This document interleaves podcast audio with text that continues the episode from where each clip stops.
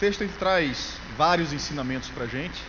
Não é à toa que a gente está está trabalhando essa série ao longo desse mês. Mas uma, uma expressão que ele usa mais de uma vez é a expressão de adoração. E essa expressão, né, adorar, ou eu adoro, no sentido de adoração mesmo, ou às vezes até no sentido de gostar, é uma que a gente usa com muita frequência. É uma expressão muito comum no dia a dia da gente.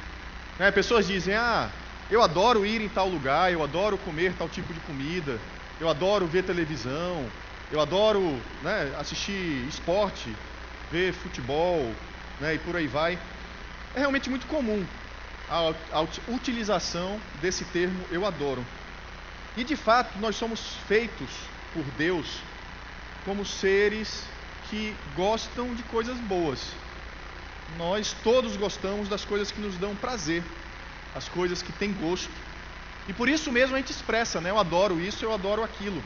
E nós adoramos coisas diferentes. Nós adoramos, às vezes, né, objetos, adoramos outras coisas variadas, adoramos pessoas, adoramos a nós mesmos, né, muitas vezes. É, então, assim, trazendo algumas, uma diversidade aí do que é adorado, há quem adore vários deuses diferentes, né, Buda, Maomé, time de futebol, filmes, praia, comida, carreira profissional. Essa é uma que tem muita gente que adora acima de, do que deveria, né? Tem gente que adora o carnaval, que está chegando, não é? E por falar em carnaval, apesar da idade aqui já não ser tanto, aqui frequenta aqui a noite de identidade, mas nessa próxima noite de identidade, na próxima quinta-feira, 10 horas da noite, se você quiser vir junto, tá? É, pode vir, ou se você quiser indicar alguém para vir, mas a gente tava, vai estar abordando justamente esse tema carnaval, falando um pouquinho a respeito de mitos e verdades a respeito do carnaval. Carnaval que principalmente na região da gente é tido muito como cultura, como uma festa popular e tudo mais, que não deixa de ser também. Ele não é só isso. De forma alguma, ele é apenas isso. Então, vale a pena, vale a pena vir, vale a pena entender mais o que é o carnaval, para que você possa decidir o que você vai fazer naqueles dias né, ditos já de momo. Né? Eles não são ditos dias de Deus, são ditos dias de momo. Então, se você quiser conhecer um pouquinho mais, na quinta-feira, às 10 da noite, a gente vai estar aqui batendo um papo, com direito a perguntas, respostas e tudo mais. Mas tem gente que adora né, coisas aí que a gente não gosta nem de comentar. Mas Deus tudo que ele fez, ele fez com algum propósito. E existe um propósito correto também para a adoração. E é sobre isso que a gente vai conversar nessa noite. Né? A gente vai seguir a nossa série, aprendendo com os sábios, lições para a vida. E hoje a terceira lição vai ser justamente essa: conhecer um pouco mais sobre a adoração que o próprio Deus espera da gente. A gente já viu como chegar mais perto de Deus, a importância da gente se chegar perto de Deus, como os magos fizeram. Eles saíram do Oriente, lá de longe, vieram seguindo a estrela até chegarem perto de Deus. Nós vimos que a estrela era algo sobrenatural e que eles seguiram a, a, a estrela. Da mesma forma, nós precisamos estar atentos com o sobrenatural. A nossa relação com Deus é sobrenatural não é algo natural, algo do dia a dia da gente, não é uma matéria que a gente pega simplesmente. E hoje nós vamos entender um pouco mais essa questão da adoração. Né, o texto que Narli leu traz uma verdadeira expressão de adoração daqueles três sábios. Ao entrarem na casa, viram o menino com Maria, sua mãe, e prostrando-se, o adoraram. E isso ensina a gente, né, trazendo aí um gancho com o domingo anterior, que de uma forma sobrenatural a gente chega à presença de Deus. A gente só chega à presença de Deus de uma forma sobrenatural. Mas a verdadeira adoração a Deus, ela acontece de forma natural. Forma natural. De uma forma intencional e de uma forma irrestrita. Mesmo sendo quem eles eram, ricos, né, com um conhecimento vasto, com recursos, e tendo feito né, toda aquela jornada, tendo tido todo aquele esforço, eles não chegaram lá como meros visitantes. Vim visitar um recém-nascido, vou deixar aqui o pacotinho de fralda. Não, eles não fizeram isso. Eles chegaram lá, eles se ajoelharam, se prostraram diante de Jesus e eles adoraram. Adoraram. E eles não adoraram, não pense que eles se ajoelharam ali adorando aquela criançazinha frágil, recém-nascida. Não. Eles se ajoelharam diante do que era invisível da imensa fortaleza de um Deus poderoso e soberano. Que eles sabiam que estava naquele menino e que iria se desenvolver para ele fazer tudo o que ele fez aqui entre nós. E assim como eles fizeram, nós também devemos fazer a mesma coisa. E por isso nós vamos ver então algumas expressões práticas, intencionais que nós devemos ter para que nós possamos adorar a Deus da forma que ele deseja ser adorado. Mas eu queria orar com vocês antes de, de prosseguir. Senhor nosso Deus, obrigado pela ministração da tua palavra, Pai.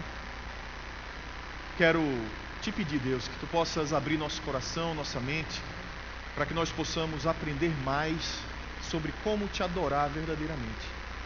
Esvazia meu coração, Pai, me esvazia de mim mesmo e derrama sobre a minha vida, Senhor, as tuas palavras vindas do teu coração, do teu trono, Pai, para que ela possa nos abençoar e nos ensinar.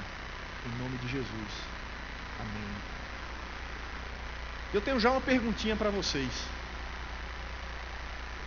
Uma pergunta simples, mas que ela pode já direcionar um pouco teu coração, a tua mente para aquilo que a gente vai conversar agora à noite. E a pergunta é: a quem você tem dirigido a sua adoração? A quem você tem dirigido a sua adoração? Eu pergunto porque é muito fácil a gente dizer a Deus, né? A gente está aqui num culto cristão, dentro de uma igreja cristã, ouvindo palavras que vêm da Bíblia, meditando sobre ela. Amém se essa realmente é né, a sua intenção e tem sido a sua vida. Mas se a sua adoração não estiver completamente centrada em Deus, é uma hora de dar uma virada. É uma hora de dar uma guinada nisso. Nós realmente fomos criados para adorar a Deus. Cada um de nós foi criado para adorar a Deus. Nós somos criados para sentir prazer na nossa relação com Deus. Nós somos criados para dar prazer a Deus através das nossas atitudes.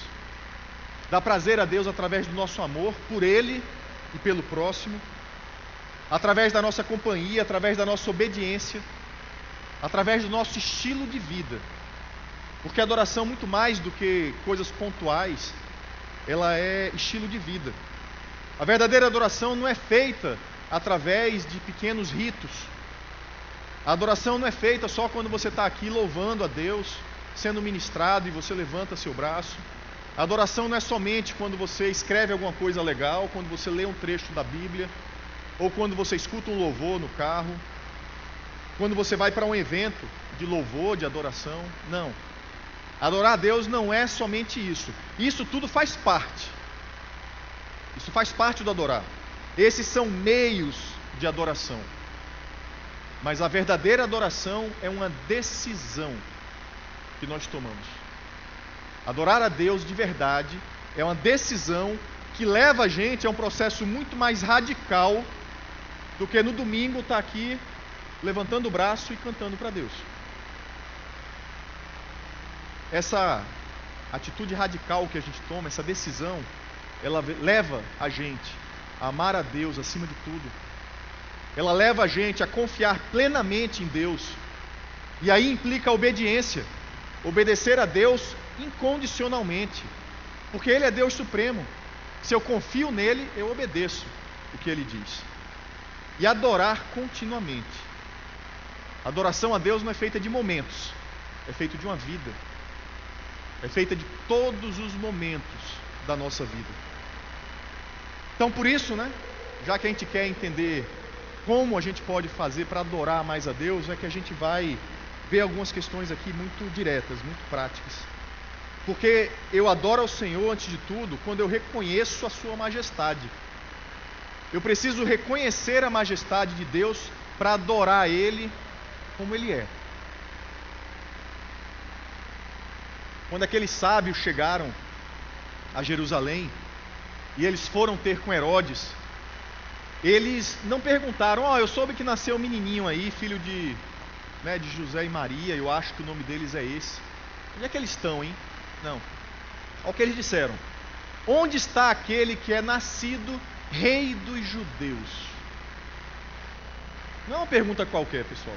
Às vezes a gente lê as palavras, né? A gente lê a, a Bíblia assim e a gente já conhece a história e a gente passa pelas palavras meio sem entender. O cara está perguntando, os sábios estão perguntando para o rei Herodes. O cara coordenava toda aquela província ali. Ele não era um cara bonzinho, não. E os caras chegam para ele e falam: Ó, oh, me diz uma coisa, onde é que está nascido aquele que é o rei dos judeus? Ele está dizendo: Você não é o rei, não, cara. Fica na tua. O rei dos judeus nasceu. Ele está onde? Ele está onde? Porque vimos a sua estrela no Oriente e viemos a adorá-lo. A adorá-lo. É uma criancinha que nasceu de colo, sujando fralda, e eu vim adorar ele. Não estou adorando você, não. Adorar ele. Uma criança. Os sábios já reconheciam a majestade de Jesus. E a intenção deles não era uma visita qualquer, era adorar o Rei dos Reis. E a gente precisa reconhecer essa grandeza e essa majestade de Deus também. O rei Davi, antes de morrer, ele demonstra uma adoração semelhante. Primeira Crônicas, ele diz assim: Deus, ó Senhor, são a grandeza, o poder, a glória, a majestade e o esplendor, pois tudo o que há nos céus e na terra é teu. Teu, ó Senhor, é o reino. Tu estás acima de tudo. Acima de tudo. Estar acima de tudo, para mim, é estar acima de tudo. Daquilo que a gente conhece e do que a gente não conhece. Aquilo que a gente vê e o que a gente não vê. É acima de tudo. E a gente tem que fazer isso também. Quando a gente reconhece a majestade de Deus e que não tem ninguém igual a Ele, a gente tem que tomar uma atitude, que é adorar esse Deus de uma forma exclusiva. Se ele é o cara, se não tem ninguém igual a ele, se ninguém chega perto dele, eu não posso adorar mais nada, eu tenho que adorar ele exclusivamente. E foi o que Jesus ensinou para a gente quando ele foi tentado no deserto. Satanás foi tentar ele, o que é que ele disse? Retire-se, Satanás, pois está escrito: adore o Senhor, o seu Deus, e só a Ele preste culto. Só a Ele. Não é para você cultuar o seu trabalho, não é para você cultuar os seus recursos financeiros, não é para você cultuar o seu marido e a sua esposa, seus pais, seus filhos, um time de futebol, nada. Nada. Não é para você cultuar a, o anglicanismo. Não é. Não é para você cultuar, sabe? Qualquer outra igreja que seja. A gente tem que cultuar a Deus. Pessoal, o resto é tudo expressão disso. Expressão disso. Nada pode estar acima de Deus. Absolutamente nada. Sabe, você pode até achar que não, mas vamos lá, pastor André, você está exagerando. É, não tem problema não adorar outras coisas. Eu posso fazer a minha salada de deuses aqui para construir o Deus que eu quero, o Deus de quando eu quero, que diz o que eu quero no momento que eu preciso. Eu posso fazer isso? Pode. Eu só não aconselho. Poder fazer, a gente pode fazer tudo, é o que a palavra diz. Tudo você pode fazer, mas nem tudo te convém. Então, poder fazer, pode. Não vai te levar a nenhum lugar bom. No popular o pessoal diz muito, né? Ah, não. Por que não? Vai lá, acende uma vela para Deus e outra para o diabo. Não é um dito popular? Não é isso? É um dito popular como, vocês vão me desculpar, mas como é o, próprio. Né, eu estava eu tava no, no evangelismo de carnaval. Vou dizer a data não, faz tempo. Mas eu estava no evangelismo de carnaval e, e enfim, né? os homens maiores e tudo mais, e muitas vezes ficavam mais na parte de proteção do grupo que ia se apresentar, que vocês conhecem carnaval. né? Sempre, né? Bebida, confusão e tal, sempre tem, né? Mas o pessoal, não, fui, não vi uma briga. Sabe que tem. E a gente ia em algumas situações, a gente ficava mais protegendo o pessoal. E nessa eu estava numa dessas de, né, de segurar a corda, né? De estar tá ali protegendo a turma. E, lógico, a gente, o pessoal apresentando ali, faz conta que estavam apresentando aqui, eu ficava de costas, né? Vendo as pessoas, sentindo o clima, né? Das pessoas, quem está chegando perto e tal. Se não estiver olhando, vai proteger o quê, né? E aí numa dessas, chegou um rapaz junto de mim e o rosto daquele rapaz já era perturbador. Assim, a expressão dele, o olhar dele, o jeito dele, né, umas unhas grandes, é, um corte de cabelo e tal. E ele chegou junto e eu, né, a gente está lá no evangelismo, a gente, tem, a gente procura falar com as pessoas. E eu puxei uma conversa, comecei a conversar com ele. E conversa vai, conversa vem.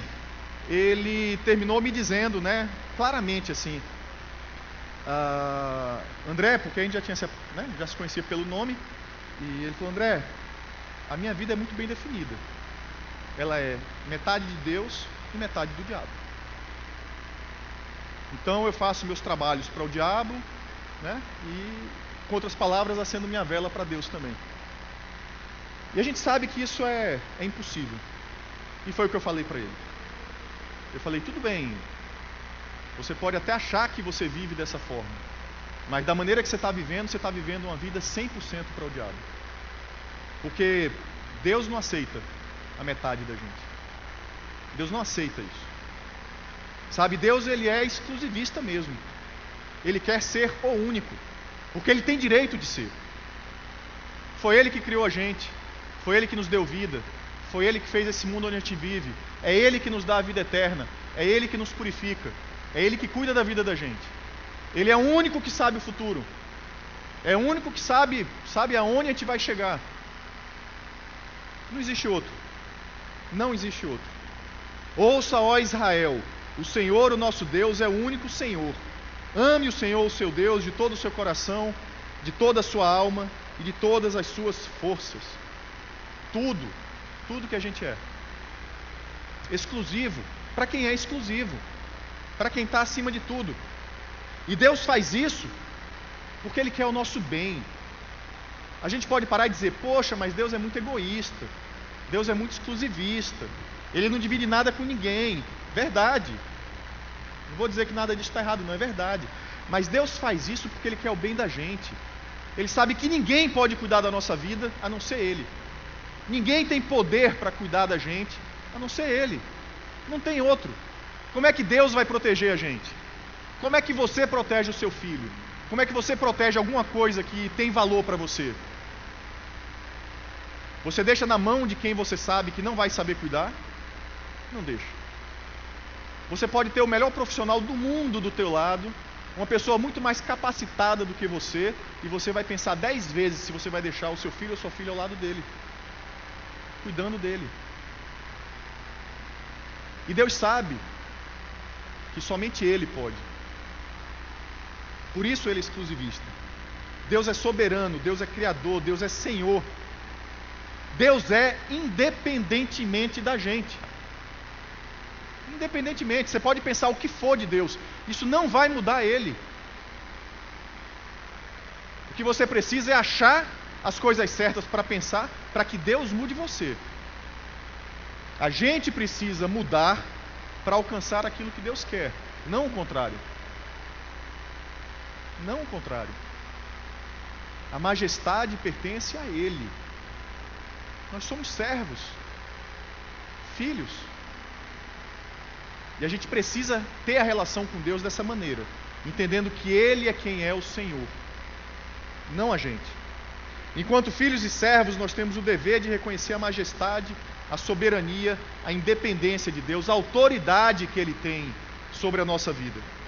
E aí, quando eu reconheço que Deus ele é tudo isso, e aí eu vejo que Deus, mesmo sendo tudo isso, Ele ainda fez aquele sacrifício na cruz por nós. Caramba, o que é que resta na minha vida não se adorar a Ele? Que é que resta não se entregar a minha vida para Ele? de uma maneira verdadeira, de uma maneira intensa, de uma maneira exclusiva. Por isso que eu falo que é intencional e é natural a adoração. Porque não é algo de sentimento, não é algo de momento, é racional. É racional. Não há quem possa cuidar melhor da gente. Não há quem tenha se sacrificado como Ele por nós. A gente não precisa envolver emoção nisso. Para a gente saber que precisa adorar a Deus, a gente não precisa de emoção. Não precisa de arrepio. Não precisa. Basta entendimento. Basta entendimento. Mas eu também adoro ao Senhor desenvolvendo um relacionamento verdadeiro. Relacionamento a gente desenvolve com muita gente de várias maneiras diferentes, mas com Deus ele precisa ser verdadeiro. De fato, com todas as pessoas, ele deve ser verdadeiro. Mas apenas dessa maneira nós podemos adorar a Deus. E para mim, tudo que é verdadeiro é voluntário. Voluntário, você faz porque quer. Né? Não existe amor sem liberdade. Existe escravidão, existe forçação de barra, né? existe pressão, mas o amor verdadeiro, ele só surge onde há liberdade. Por isso que Deus nos dá a liberdade de escolha entre Ele e outras coisas, porque Ele quer o nosso amor verdadeiro. E é justamente por isso que a verdadeira adoração ela também é voluntária. Ela tem que partir da gente, da nossa vontade. Ela não pode ser feita por medo, ela não pode ser feita por regras, ela não pode ser feita por ritos, ela não pode ser feita por obrigação. A adoração é uma oferta verdadeira e voluntária que a gente dá a Deus. Ela deve expressar a verdade da vida da gente. Porque Deus espera que a gente adore a Ele em verdade. Jesus disse, no entanto, está chegando a hora, e de fato já chegou, em que os verdadeiros adoradores adorarão o Pai em espírito e em verdade. São estes os adoradores que o Pai procura.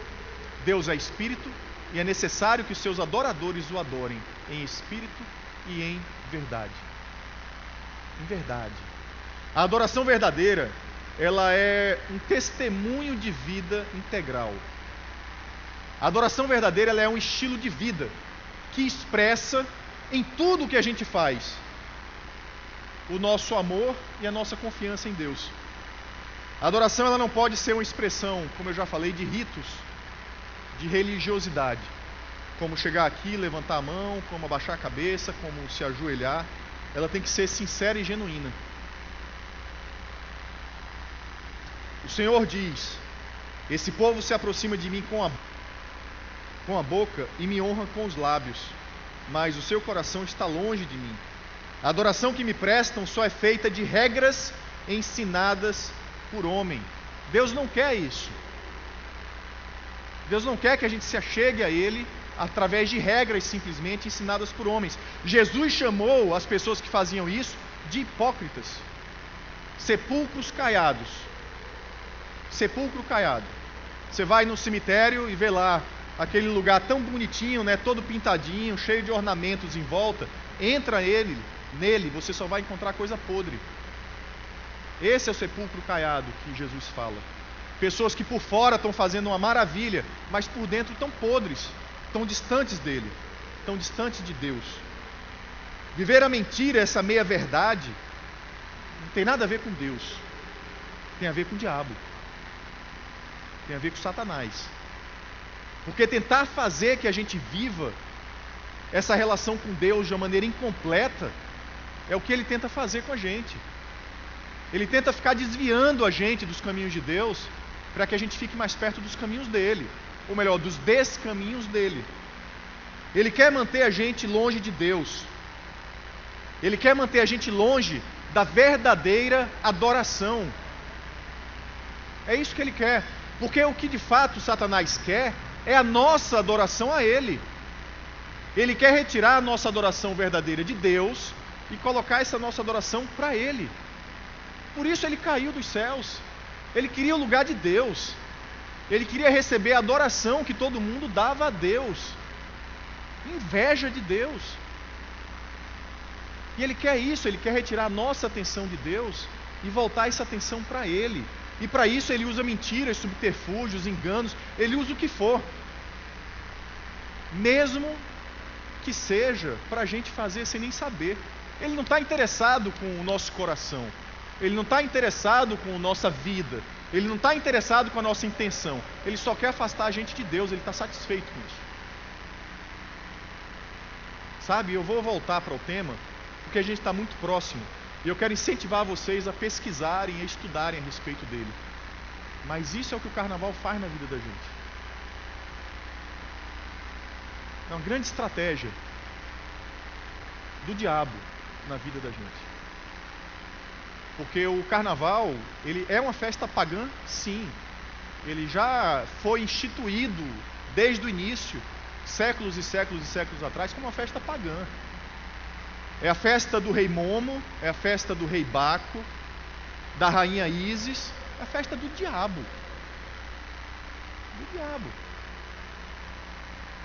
É uma forma dele levar a gente para onde a gente não deveria estar.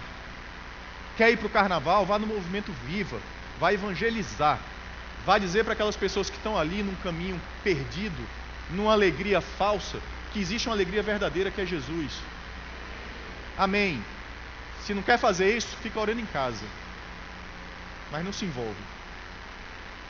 O diabo faz isso, ele vai na surdina, ele vai nas brechas que a gente abre para ele.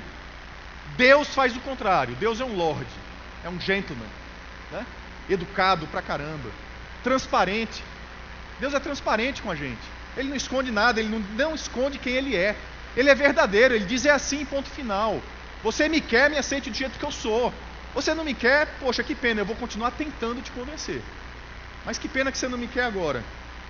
E por isso ele busca adoradores que o adorem em verdade, de coração, sabe, sem falsidade, sem vergonha, sem mentira, sem fingimento. Pessoal, não existe, não existe espaço no cristianismo para dupla personalidade. E a gente está falando de viver uma vida verdadeira, não é isso? Quem vive uma vida verdadeira vive uma vida única.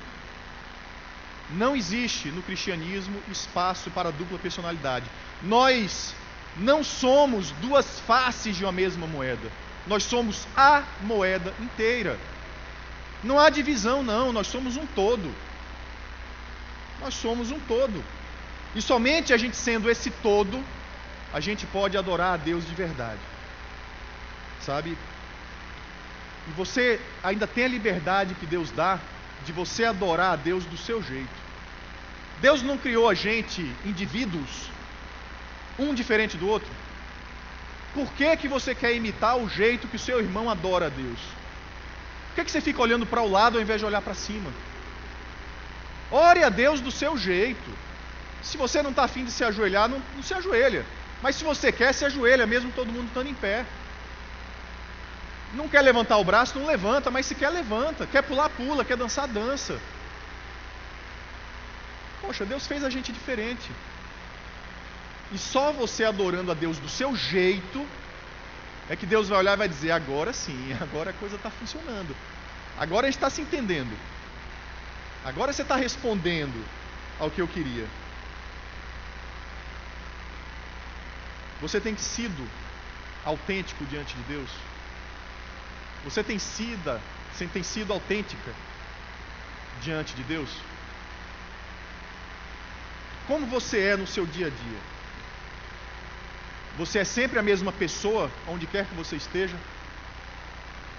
A mesma pessoa que você é aqui na igreja, você é numa reunião do seu ministério, você é na sua célula, você é no seu trabalho, você é na sua faculdade, você é na sua escola, você é dentro da sua família, você é quando você sai com seus amigos para jantar fora, você é quando você está na praia. Você é sempre a mesma pessoa?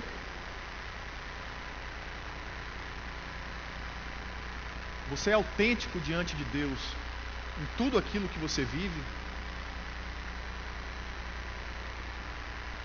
Eu vou dizer, dificilmente a gente é. Por mais que a gente queira responder sim, mas o que a gente tem que fazer é pedir misericórdia a Deus, pedir perdão a Ele e pedir para Ele continuar trabalhando na vida da gente, para que a gente consiga ser. E por fim, pessoal, a gente também adora o Senhor refletindo a imagem dele. Refletindo a imagem de Deus. Deus criou o homem com um propósito específico, né, onde tem várias questões aí ligadas. Um deles é refletir a imagem de Deus. Mas para a gente refletir a imagem de Deus, a gente não pode permitir que o pecado esteja separando a gente. O pecado é uma barreira que fica entre Deus e a gente, a gente não consegue. Né? Quem tem um espelho em casa sabe que se você colocar alguma coisa na frente, você não vê a sua imagem no espelho mais. Nós temos que tirar essas barreiras, porque Deus criou a gente para isso, para a gente refletir a imagem dele. A queda, o pecado foi que nos afastou de Deus. Então a gente precisa sim se arrepender, precisa se converter a Ele em tudo, permanentemente buscar a santificação, para que a gente possa estar refletindo a imagem de Cristo. Apóstolo Paulo ele diz assim: Mas todos nós, com o rosto descoberto, refletindo como um espelho a glória do Senhor, somos transformados de glória em glória na mesma imagem, como pelo, como pelo Espírito do Senhor. Refletir a imagem de Deus é uma expressão de adoração.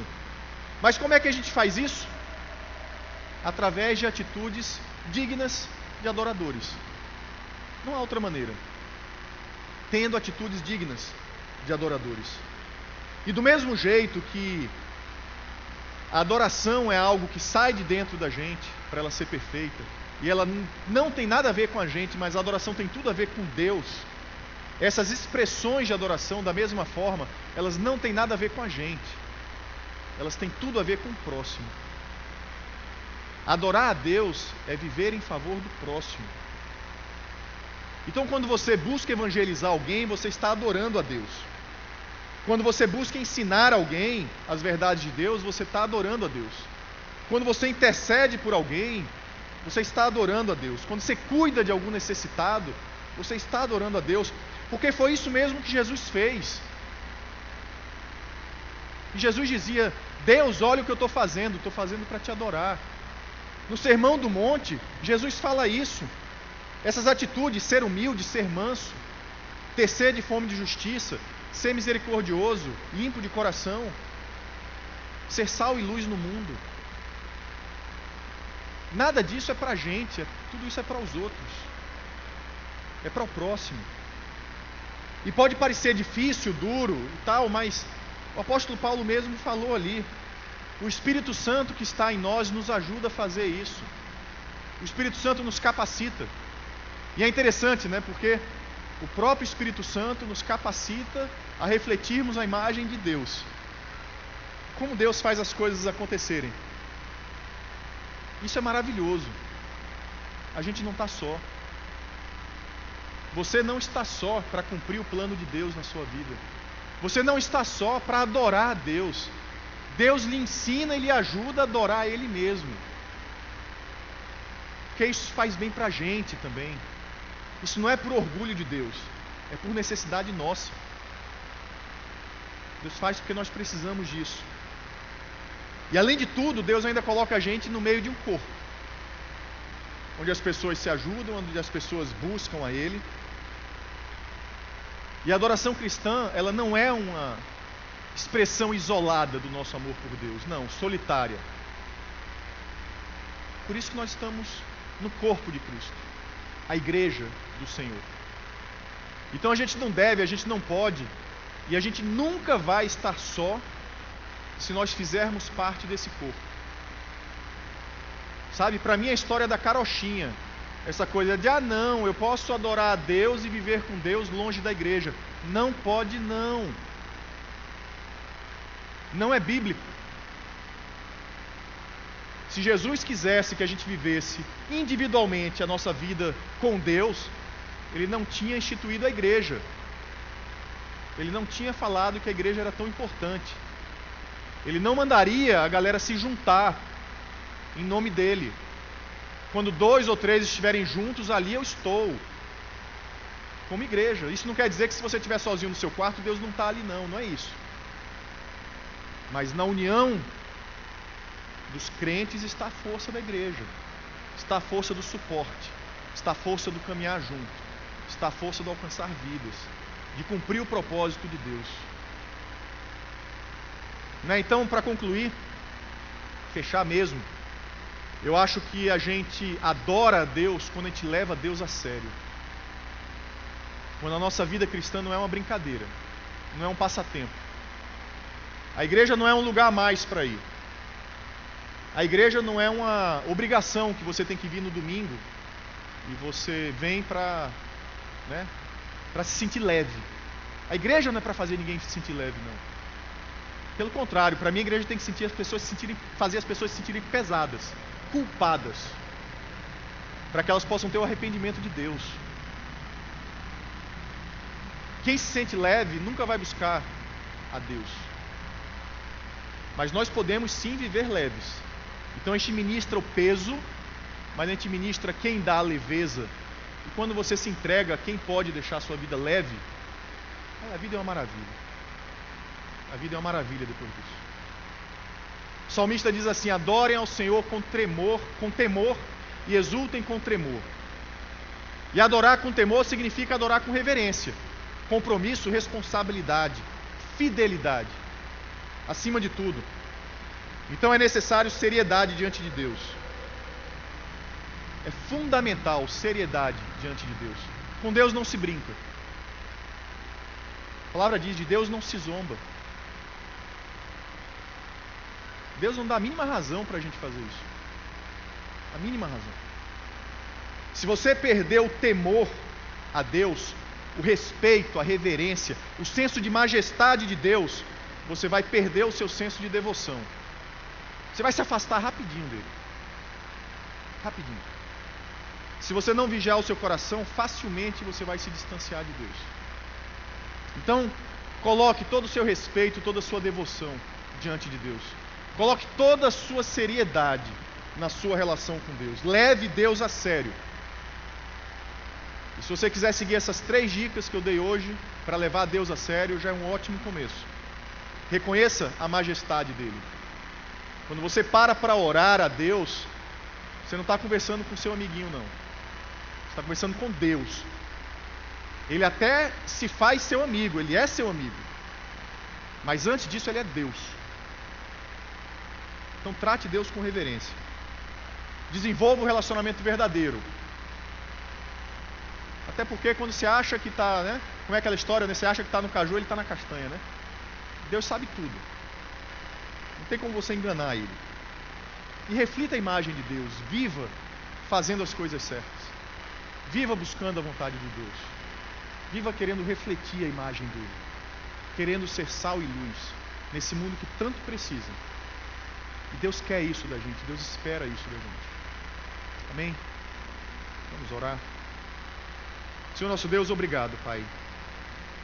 Obrigado pelo teu cuidado, obrigado porque além de tudo que tu fazes por nós, Senhor, tu queres que a gente esteja perto de ti, Senhor. Apesar da tua majestade, tu nos queres como filhos. Apesar da majestade, você quer a gente tendo um relacionamento íntimo contigo, Deus. Você quer nos ajudar em tudo, Senhor. Então nos permite, Deus, aprender a te adorar.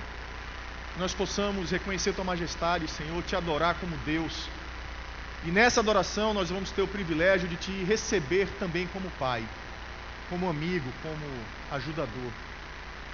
Nos faz estar 100% do tempo, Senhor, ao teu lado, em cada instante da nossa vida, Pai. Por Cristo Jesus nós te pedimos. Amém.